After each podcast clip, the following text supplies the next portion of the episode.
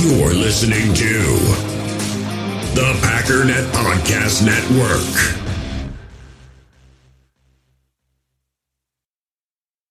We all have smartphones, and we all know they're pretty amazing, but they also can be amazingly distracting, especially when we're around other people. So U S. Cellular wants us to reset our relationship with our phones by putting down our phones for five. That's right, a company that sells phones wants us to put down our phones. And to see what we find, learn more at uscellular.com forward slash built for us. Another day is here, and you're ready for it. What to wear? Check. Breakfast, lunch, and dinner? Check. Planning for what's next and how to save for it? That's where Bank of America can help.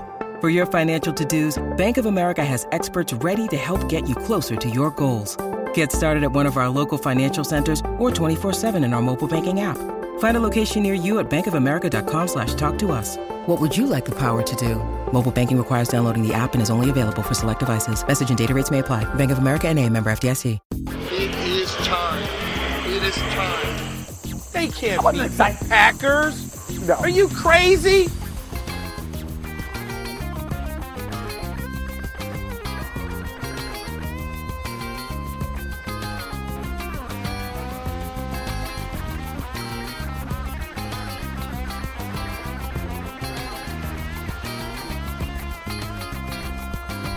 You're listening to Cheese and Packers, a project powered by the Packernet Podcast Network. I'm your host, J J Leahy. Follow me on Twitter at J J L A H E Y to stay up to date on all things Packers or to submit questions for this podcast. Patreon.com slash JJ Leahy is where you can support this show, which I work pretty hard at. I appreciate everyone who has been chipping in. I know times are a little bit tight. Uh, and I know the Packers are not the most fun in the world to watch right now, so I appreciate your continued passion and uh, support of not only the Packers, but also me and this podcast. Listen, I did it. I solved it. I know what's wrong with the Packers. They do suck. I figured out why. Uh, it's, it's not rocket science. It's something we kind of have all known. But man, I've been doing a lot of thinking Uh, since the Dallas Cowboys game, where like we got clear, obvious proof that the Packers can play well if they want to. And then we saw what happened against Tennessee, and it wasn't super surprising that they did that against Tennessee.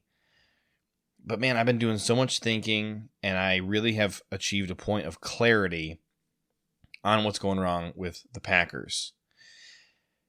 And so I'm going to tell you what's wrong with the Packers. I'm also going to pitch to you how I think you solve it.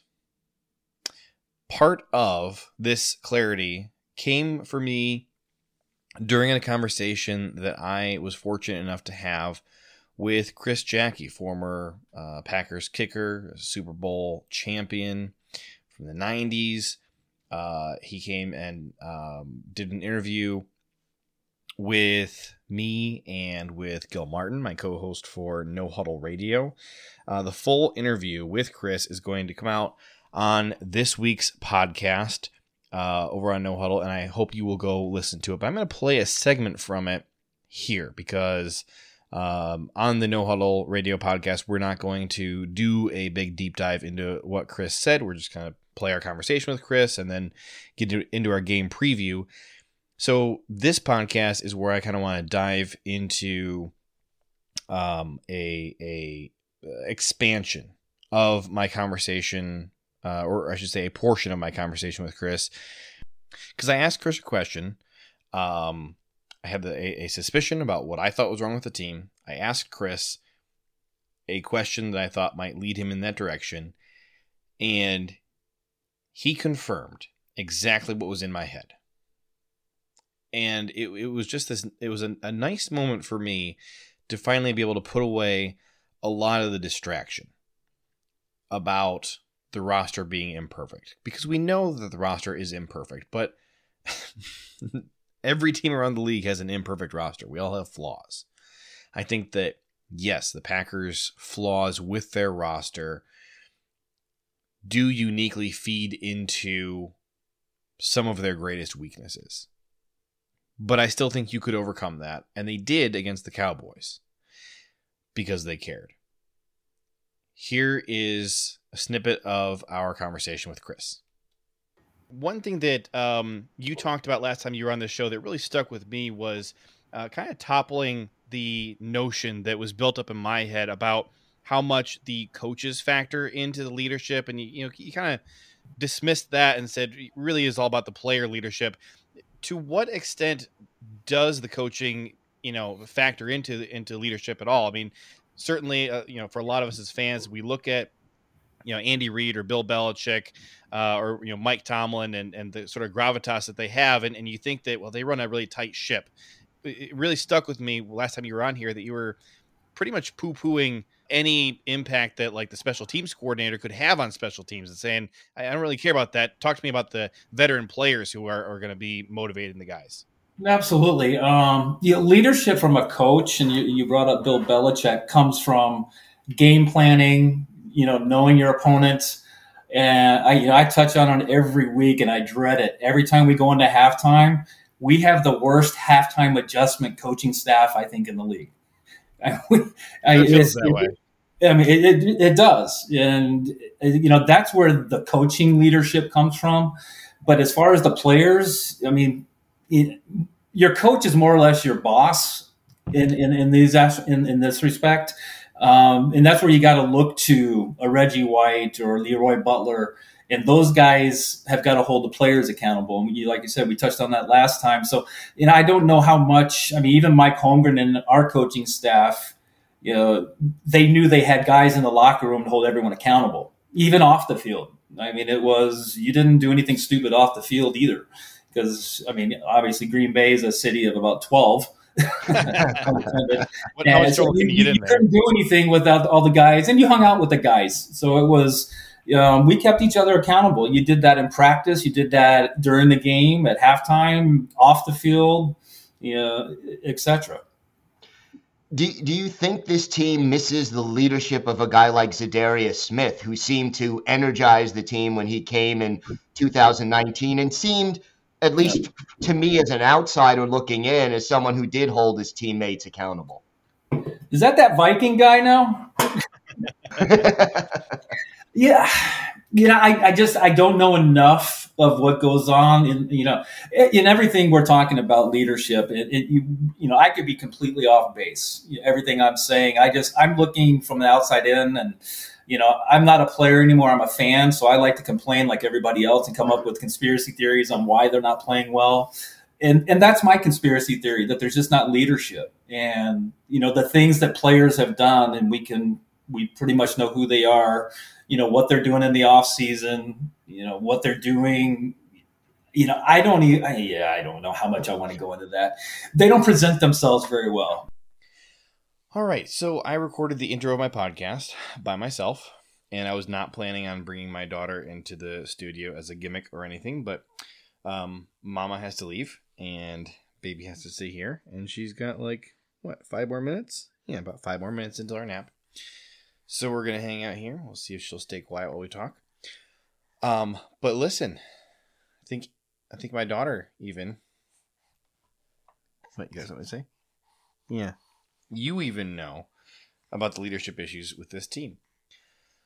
Aaron Rodgers is not the kind of leader that many of the great uh, Hall of Fame franchise quarterbacks who consistently dominate year after year, regardless of the situation around them, have been. Tom Brady, Peyton Manning come to mind immediately as the types of leaders. Now, that's fine. I think Aaron Rodgers is a phenomenal quarterback. I think that at times his leadership is fine. When the when the team is winning, when they're not really facing adversity, he seems like a really fun guy to be around. Certainly there are players on the roster who have been motivated and inspired by him to become great. Devontae Adams has talked at length about that. No question about it. But you can't look at this team and the way they play and feel like they have any leadership to them. I think Rashawn Gary tries very hard to be a leader. I think that he is leadership caliber. I think I think the way that he leads by example with his his tremendous work ethic, the locker room speeches that he gives, the sideline motivation where he goes up to these guys. You know, there was a clip. Who was it? Was it Matthew Judon? I'm trying to remember. A couple couple weeks ago, um, everybody was sharing it. Um, there were there were two linemen for the Ravens, and the the veteran went over to the young guy and was like, "Dude, do you know who you are? They can't stop you. Go out there and dominate." It reminds me of uh, Derrick Henry having a conversation with Eddie George, one of the all-time greats. And Derrick Henry had this weak, you know, B S start to his career. And Eddie George, former Tennessee Titans legend, is telling him, I, I don't know what you're doing out there, letting yourself get pushed around. You are so much stronger than all these defenders you're going up against. Punish them. And so these two Ravens linemen were having that same conversation. You know, it's, the, it's that Charles Woodson elevating guys around you, holding guys to a standard. It's Reggie White in the nineties. Players were afraid of letting Reggie down. They played their butts off because they didn't want to let Reggie down. They didn't want to face him in the locker room and have him come over and say, "You are not doing what it takes. You're not pulling your weight. You are letting us down. You're letting me down." They were terrified of Reggie White in terms of terrified of disappointing him. I conducted an experiment.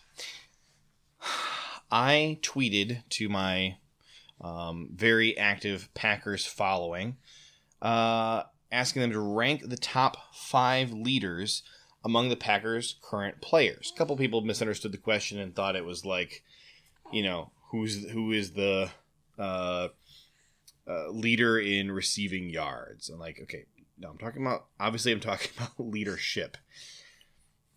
So I got the answers. Um... Going through these, you, you, you kind of see the problem kind of immediately. I'm, I'm going to list some of these replies.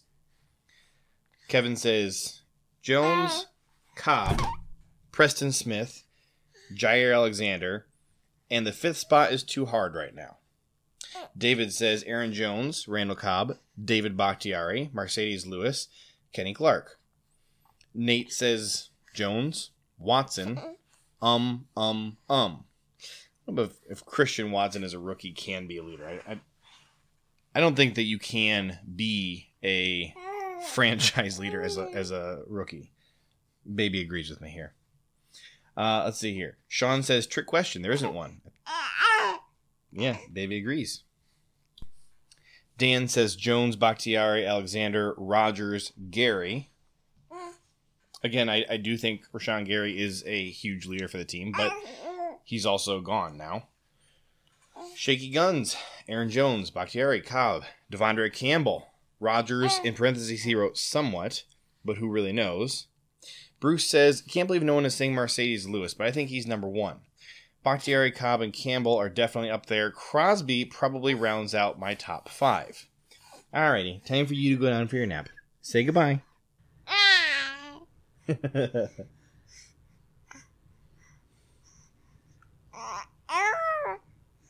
Yeah. Tell you what, you take a nap, I'll record a podcast. Alright, we'll be right back. We all have smartphones, and we all know they're pretty amazing, but they also can be amazingly distracting, especially when we're around other people. So U S Cellular wants us to reset our relationship with our phones by putting down our phones for five. That's right, a company that sells phones wants us to put down our phones. And to see what we find, learn more at uscellular.com forward slash built for us. In the hobby, it's not easy being a fan of ripping packs or repacks. We get all hyped up thinking we're going to get some high-value Jordan Love card, but with zero transparency on available cards and hit rates, it's all just a shot in the dark. Until now. Introducing Slab Packs from arena club dot com, the only repack that provides real value, a complete view on all possible cards and clear hit rates for each one. Now when I buy slab packs on Arena Club, it finally feels like I know what I'm getting. And honestly, the best thing for me and my son is the fact that we're kind of novices into this. When I walk into a card shop with my son, and a card says it costs forty dollars, kind of just taking his word for it that that's a good value. So I appreciate the transparency on grading, as well as just getting excited about seeing what you could potentially get. Right now, you can get ten percent off your first purchase by going to arena club dot com slash pack daddy. Wow, that's crazy offer. ten percent off a four hundred dollars slab pack. That's forty bucks right there. Anyways, that's arena club dot com slash pack daddy for ten percent off your first purchase. When you need mealtime inspiration, it's worth shopping Kroger, where you'll find over thirty thousand mouthwatering choices that excite your inner foodie. And no matter what tasty choice you make, you'll enjoy our everyday low prices, plus extra ways to save, like digital coupons worth over six hundred dollars each week. You can also save up to one dollar off per gallon at the pump with fuel points. More savings and more inspiring flavors make shopping Kroger worth it every time. Kroger, fresh for everyone. Fuel restrictions apply.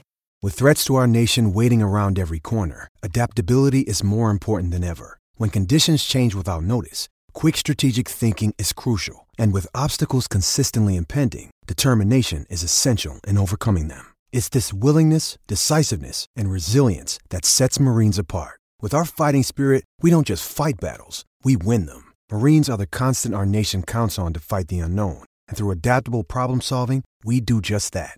Learn more at marines dot com. Let's run through a couple more names. Uh, that I'm not going to go through like the top fives anymore because it's a lot of the same. Like everybody pretty much put Aaron Jones on here. Um, Mercedes Lewis is pretty much always here. David Bakhtiari, frequent on here. Uh, Rashawn Gary. Here's a Lazard. Here's, uh, let's see, uh, Adrian Amos, Rasul Douglas, Devondre Campbell. Bob says Mercedes Lewis and Randall Cobb are all I can come up with. Rashawn Gary at number one for Austin. He left two, three, and four blank, and then he put number five is Rasul Douglas, parentheses, needs more time to get angrier. Uh, Mason Crosby. Mason Crosby. Elton Jenkins. I don't know, man. What do you think? You think leadership is a problem? The fans can't come up with it. Out of curiosity, Uh, I went and talked to fan bases for quite a few other teams. I went on uh, some message boards, and I posed the same question to fans of the forty-niners, fans of the Ravens. Um, I was just looking for uh, you know who's winning, uh, who's kind of perennially dominant or semi-dominant dominant teams. Not that... that the forty-niners are having, like, you know, the best year ever, but you don't get the sense that, like, everything over there is just a complete and utter disaster from top to bottom. I even did, uh, see, I did the Dolphins, did the Eagles, the Bills. I even did the Carolina Panthers because there's been a lot of hype around the idea that the, uh, you know, Panthers shipped off Christian McCaffrey, who was one of their best players, and seemingly got better after he left. And and the media likes to talk about how the Panthers have a culture that is improving. I just was curious what the answers were. Uh, Cam Irving, Shaq Thompson. Uh, let's see here. Uh, Jeremy Chin, Brian Burns, Frankie Louvu, uh, Cam Irving. Let's see, J C Horn. Uh, D J, everybody, everybody likes D J. Looks like the general consensus is, though, that they don't have any, you know, true, actual, dominant top dogs who really do command intense respect from the locker room. It kind of gets spoken about by the players and by the fans in a similar vein to how the Packers leaders are spoken about, that, like, oh yeah, no, no, uh, you guys don't see it, but, but we all, you know, we all know that this guy actually is a real leader. Okay. Well, he's not really backing it up on the field. He's not, we, we don't see him holding guys to task on the sideline the way you do for a lot of teams, the way that like Peyton Manning did back in the day, the way Tom Brady does. yeah, obviously Tom Brady and Peyton Manning are like the gold standard, and sure, I'm, I'm being a little silly probably in trying to demand that we have a Reggie White. He's once in a generation. But when the best you can come up with for who are the leaders of your team, when the best you can come up with is Mercedes Lewis, Randall Cobb, Mason Crosby, uh, David Bakhtiari, who kind of hasn't really played in two years. Uh, well, I guess that's not fair. He really only missed a year. He's been playing a lot this year. But my point is, like, the locker room does have a leadership issue. Can the coach be a factor in that? I think that that a great coach does have a lot of influence with their leadership. You look at uh, Mike Vrabel. No question, that man is the face of the, the Tennessee Titans franchise. Very charismatic leader. Clearly, uh, he sets the tone for what he expects out of this team. No doubt about it. You look at uh, guys over the last few years who probably were big locker room guys. Devondre last year clearly had a big impact. Uh, Adrian Amos, I think, has been a leader for a bunch of years. He's playing like garbage this year. Kind of hard to respect and look up to a guy and be afraid of him in the locker room if you're annoyed with him for giving up big plays. Adrian Amos leads the N F L in safeties give or in, in touchdowns given up by a safety. Not good. Aaron Rodgers has the sixth most fumbles in the N F L. He has seven interceptions compared to nineteen touchdowns. That's two point seven one touchdowns for every interception. It's not terrible, but it's certainly not up to his standard. And yes, I know he's playing through a broken thumb. I get it. But if you are looking for a guy to be the leader, you're looking for a guy like T J Watt. The Steelers' defense is one of the best in the N F L when T J Watt is on the field. They're one of the worst in the N F L when he's not. He's absolutely instrumental in that team's success. But we saw Aaron Rodgers absolutely motivate and move this team against the Dallas Cowboys. Aaron Rodgers desperately wanted to beat Mike McCarthy. He wanted to beat the Cowboys. No doubt about it. No doubt about it. Rodgers is uh, he's either nine and one or ten and one against the Cowboys. I think he was nine and one going into that game. He's ten and one against the Cowboys in his career. He loathes the Cowboys. He plays quite well against them. I think one of the reasons why he struggles against the 49ers is because I think he does have a bit of a complex about them. He was a big fan growing up. They passed on him. I think he always has uh, had some some resentment towards them, but also I I would imagine, I, th- I think it would be hard not to have some feelings of inferiority when you think about this team that passed on you. This team that has, you know, whipped you up and down the field a couple times now. I think going into that game, he probably does have some insecurities about the 49ers. He doesn't play well against them. And when Charles Woodson was on this team, it made a big difference. Charles Woodson was definitely the kind of guy that you were afraid of in the locker room. Now, I'm not saying that you, we need somebody on this team to just be a psychopath and terrify everybody, but you should be terrified to let somebody on the team down. There should be a guy or two on the team who's going to hold you to a standard and demand the best from you.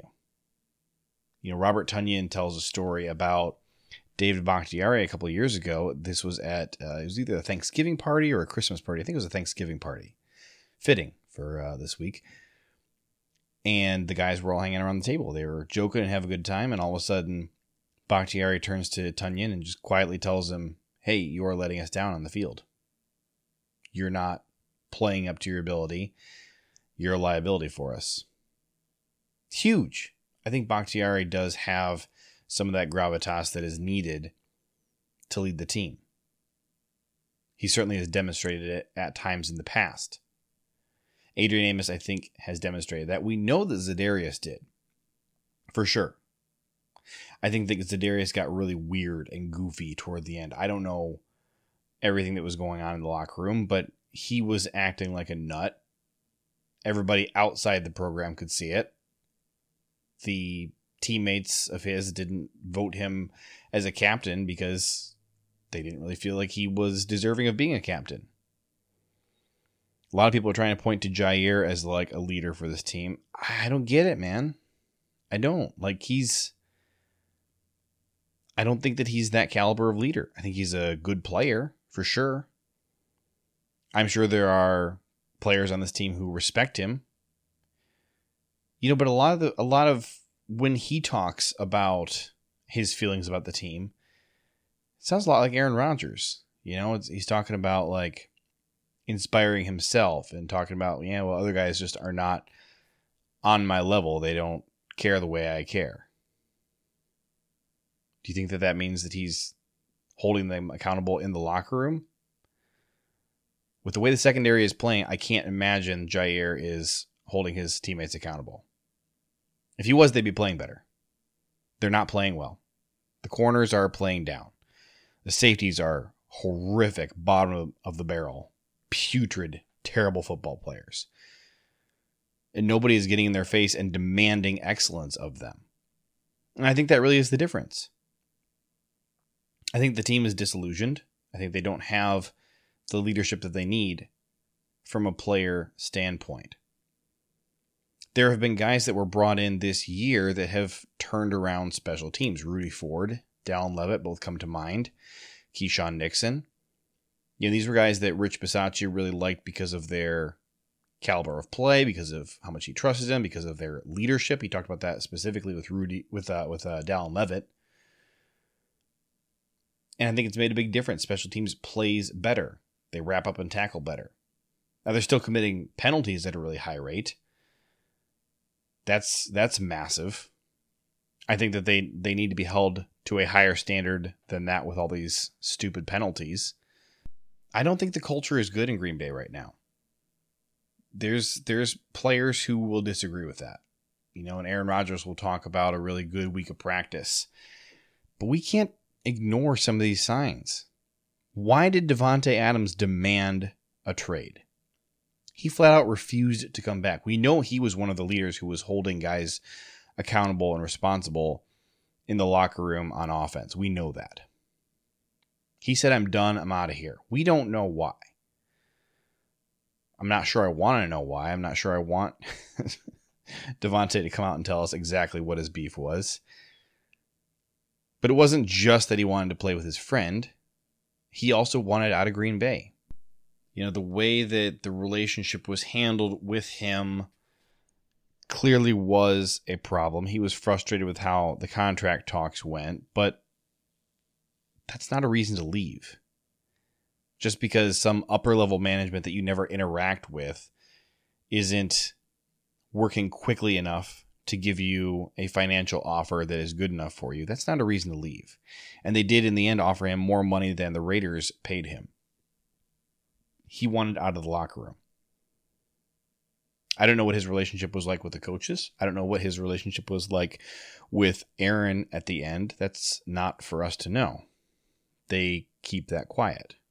They don't talk about it in any kind of negative light publicly. I'm not going to speculate that his relationship with Aaron was bad. I don't have any reason to think it was bad. But I know that there was something about this team that Devontae wanted no part of anymore. And he's not the only example. He's not. This Zadarius thing has been, it, it was bonkers from, you know, the beginning of the twenty twenty-one season. Zadarius was acting like a nutcase. Just being weird. His teammates didn't want to talk about him. Uh, what the heck is up with that captain chain he ordered? Like, that's that's psychotic behavior. He goes to Minnesota. I'm not saying that it's the Packers that were the problem and that Zadarius really was normal and nice all along, but they sure like him in Minnesota. We liked him for a couple of years here in Green Bay. Things got weird. And things got weird with Devontae, which is a shame. And and I, I was in favor of moving on from Devontae because I didn't want to pay him that much money because I didn't want the team to be unable to have a good enough roster. I didn't want to squander the future. I think I would rather have Devontae here because we did all that anyways. We spent all the money. We're still in a bad cap situation. We still don't have the talent across the board that we really need. I got a lot of questions and frustrations about the Packers right now. I do. You've never heard me talk about the Packers with this much frustration and angst before. Because in the past, I've had a lot of confidence in the leadership of the team from the top down. I really have. But I don't like the way that they are not putting together contingency plans, the way they can't seem to adapt. You know, Chris Jackie was talking about how we have the worst halftime adjustments, like, ever. And nobody can disagree. Second half is almost always worse for us than the first half. It's It's one of the many things that has me questioning Matt LaFleur. I like Matt LaFleur a lot. I really do. I do have one really big concern with him. And that is the way he hires coaches. His first coaching staff was great. There were a couple problems with it. The uh, wide receivers coach, drawing a blank on his name right now. I've said it eighty times. Uh, Alvis Witted. He sucked. They shipped him off after one year, replaced him with Jason Vrabel, who I think has done a pretty good job. I think the uh, wide receivers have largely overperformed their talent level ever since Vrabel got here. But since then, he's Matt LaFleur just keeps hiring his buddies or just guys that he knows. You know, Jerry Gray I thought was a really cool hire. And I think most of us like Jerry Gray, despite the fact that the secondary has kind of always underperformed since he got here. Now, he did get the, the best year ever out of Jair in twenty twenty. No doubt about that. But the safeties have been kind of a problem since he got here. Uh, we had, obviously, huge issues with Kevin King. Big issues with Eric Stokes. I think we're ignoring issues with Rasul Douglas's play. I think Rasul's a good player. But, I mean, the, the secondary as a whole is, is a mess. And Jair is not having a good year. I didn't think he had a particularly good la- year last year. I'm not doubting the caliber of player that he is, but the results that we're getting out of all these guys, I mean, come on. And the defense is a mess. Joe Barry should not have gotten a second year. When you are twenty-second in the league in D V O A with the talent we have on this roster, that's ridiculous and absurd. Sean Menenga was a horrible hire for special teams coordinator. Mo Drayton. Actually, before I get to Mo Drayton, Sean Menenga should not have gotten a second year. Matt LaFleur is way too lenient with guys who are clearly in over his head, over their head. Mo Drayton was a, a, a di- horrific disaster hire that I called out as an idiotic move before it happened. We all had big problems with Mike Pettin coming back for the twenty twenty season. Now, with all these guys, not the special teams coaches, but with, with Joe Barry, with Mike Pettin, I'm way more lenient. All right. I'm I'm giving them a lot more chances. I'm I'm frequently saying, like, ah, you know what, I I, I do like Joe Barry. I do like Mike Pettin. I think that I think they, they can get things turned around. And I'm wrong when I say that. Matt LaFleur needs to be smarter than me. That's for sure. You don't want me making these decisions and saying, yeah, you know what? Let's give Mike Pettin another year. I really have problems with the way that Matt LaFleur hires coaches, and I don't have confidence in him to pick a special teams, or I, I mean a defensive coordinator for twenty twenty-three that can get the job done. He's oh and two on special on defensive coordinators. And I think that, you know, we're on we're on his third special teams coordinator, and and obviously there were special circumstances around the Rich Bisaccia hire, but okay, let's fine, let's let's lump that one in and, and just call it a win. You're still one and two in special teams coordinators. I don't have confidence in him to hire the right guy. I think coming into this season, there was a lot of reason to expect the Packers to have a really slow start. I said it would probably take him a good five games to really get the offense going. Reasons for that? Well, obviously the wide receiver turnover.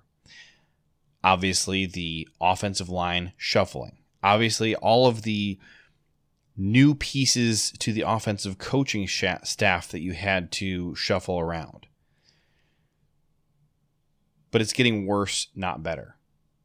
Because they had a slow start, which I think we all should have expected, and I did expect it. But I did not expect the team to respond to adversity in the way that they did, which was to crumple and fold. And Robert Tonyan told us after the 49ers lost last year that this is how they respond to adversity, that they, even when they have thirteen wins, they don't believe in themselves, that they just think that they're a bunch of losers. Well, you start losing to some not great teams. You know, you go you you go have an overtime win over a third string, string quarterback for the Patriots. You lose confidence in yourself. You lose to the Giants. You lose even more confidence to yourself, and then you can't win anymore because you don't believe you can win, because you don't believe in yourself, you don't believe in your teammates, you're not playing for your teammates. That's all this is. That's all that it is. They faced some adversity early on in the season. They came in with a roster that wasn't quite good enough, but they should have been able to overcome. They had issues on offense that, yeah, the, the offense had a slow start, as we all expected.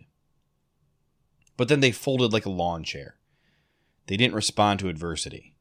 They didn't play for each other. Add in A, a coaching staff that has some real issues, a defensive coordinator that just calls a mess week after week after week and constantly gets below expectations play from really dominant players. Yeah, you know, if you're trying to list Kenny Clark as a guy who's supposed to be a leader for this team, the dude has been playing like garbage. So I don't know who would listen to him. Yeah, the roster has issues, but they should be able to overcome this. They should. And and if they had good leadership in the in the locker room, and if they played for each other, and if they had guys holding each other accountable, I think that they would respond to this kind of adversity and play through it. The Lions are on a three-game winning streak. The Lions have not won three games in the last five years, not three consecutive games. The Packers came out and played one really good game against the Cowboys because Aaron Rodgers was so motivated to beat the Cowboys. He played his heart out. He had a fantastic game. He's throwing through a broken thumb, and he is out there throwing a shoulder to block Micah Parsons to get an extra yard for Aaron Jones. I mean, he laid it all out there. He wanted that win so desperately. And then what, four, five days later, you see what happens when you don't have a guy like Aaron Rodgers out there leading by example and demanding the best of everybody around you because you need that win so badly because you are not going to lose to Mike McCarthy. The second that that motivation is gone, the team goes right back to their old tricks. And I don't think that Matt LaFleur is a good enough leader to pull this team out of a slump. I think that he does a really good job game planning a lot of the time. Uh, I, I have more questions this year than I usually do about his ability to game plan. Maybe he's too distracted with uh, trying to solve all these issues with the team. I don't think he's getting the job done. I'm not calling for Matt LaFleur to be fired. I am saying that the job he's doing is insufficient right now. And he needs to be better. And I think that going forward, we should have some more veterans. I think I think we should bring in some more guys who are just really dominant, respected leaders. I think it's great that we have Rashawn. I think that a guy like Randall Cobb is a benefit to the team. I think you need more of that. I think you need more guys who are respected. You know, I, I don't know if Julio Jones was going to make any kind of a difference. But I think Julio would command more respect than Sammy Watkins has commanded. And I don't know what they're going to do for twenty twenty-three. I really don't. I, I I I think that there's a lot that needs to be fixed. I think they're trying to just bring everybody back and run it back again with just some more little minor changes here or there, or, or you know, it's, it's not going to do anything. And this whole pie in the sky, hey, we can trade and get Devontae back here. Okay, give me a break. If you did that, you're not fixing anything. I'm not going to quit watching the Packers. I, I love the Packers. I love watching them. Even when they stink, I'm still going to turn the game on and watch it. But if they don't have a plan for the future, I'm not going to spend this ungodly amount of time every week recording two podcasts about them. I'm just going to sit in my chair and just watch them passively as a fan. They're not doing enough right now as, as a as a team, you know, playing for each other to be worth my time recording two podcasts a week about them, game previewing for them. I mean, it, it is really frustrating to put a lot of, ta- of time into scouting the upcoming opponent and figuring out how you attack them, laying out a winning formula on a podcast for here's how you dismantle the Dallas Cowboys, for example, or here's how you dismantle the Detroit Lions. And then the Packers just go out there and just don't do anything. It's exhausting. I'm going to be honest. I actually have not given up on the Packers season at this point. The N F L is still so garbage that the Packers could still obviously put it together and, and go on a run and, and get into the playoffs. And if they did that, then I think that they are playing well enough that they should be expected to actually make some noise in the playoffs. I really have not given up on the season. I think any moment they could turn it around and start playing better. But I don't think that's coming unless and until guys on the team take ownership and start demanding excellence of their teammates. So my big question is, do we have anybody on the roster who is capable of that? I think that Rashawn should have been that when he was healthy, but he's no longer healthy. And, you know, you can love Rashawn all you want, but if he's not out there on the field, then he can't be leading on the field. In twenty twenty-two, the guy is not Rashawn. Going forward, I absolutely think Rashawn Gary is going to be the face of the franchise the second Aaron Rodgers retires or or whatever happens to end his tenure here in Green Bay. The second he's done, Rashawn is the face of the franchise. No question about it. I love Rashawn. Just saying, in twenty twenty-two, he's not on the field. He can't lead on the field because he's not there. And I don't know who is out there that can do that. Maybe it's Devondre. Maybe Preston finds it within himself. You know, maybe it is a guy like Jair or Bakhtiari, or maybe it is rookie Christian Watson. It should be Aaron Rodgers. And we saw against the Cowboys that he is capable of doing that for a game. I don't know why he's not doing it for the rest of the season. You know, he he says, I'm not a rah-rah guy. That's not my leadership style. Well, man, your leadership style right now is not getting the best out of your teammates. I get that you got a broken thumb. Yeah, I get frustrated with you sometimes when you don't see a wide open guy or when you throw an inaccurate pass. But the biggest thing that you can do for this team is elevate the guys around you. Demand the best of them. Change your leadership style to actually get results from your teammates. They're looking for a leader, and they don't have one right now. It's not coming from the coaches. It's not coming from the quarterback. It's not coming from any of the other veteran players. This is what is missing. And the Packers are going to continue to suck unless and until somebody on the roster motivates and inspires and moves the guys around him. Maybe maybe we don't have that guy. If we don't, then that needs to be priority one A going forward, is figure out how to stock this roster with leaders. I love that we have guys who are talented football players, but they're not playing their best. They are not showing up and giving their all when the chips are down, and they are certainly not demanding that of their teammates. I just think that the culture in Green, Green Bay is broken right now, and it's going to have to be fixed. So it's going to have to come from the guys who are there, or the guys who are there are going to have to leave, and we're going to have to get new guys who can bring about a culture change. That's that's all there is to it. I love these guys as much as you do, but they're not playing up to up to their potential. And that's a leadership problem.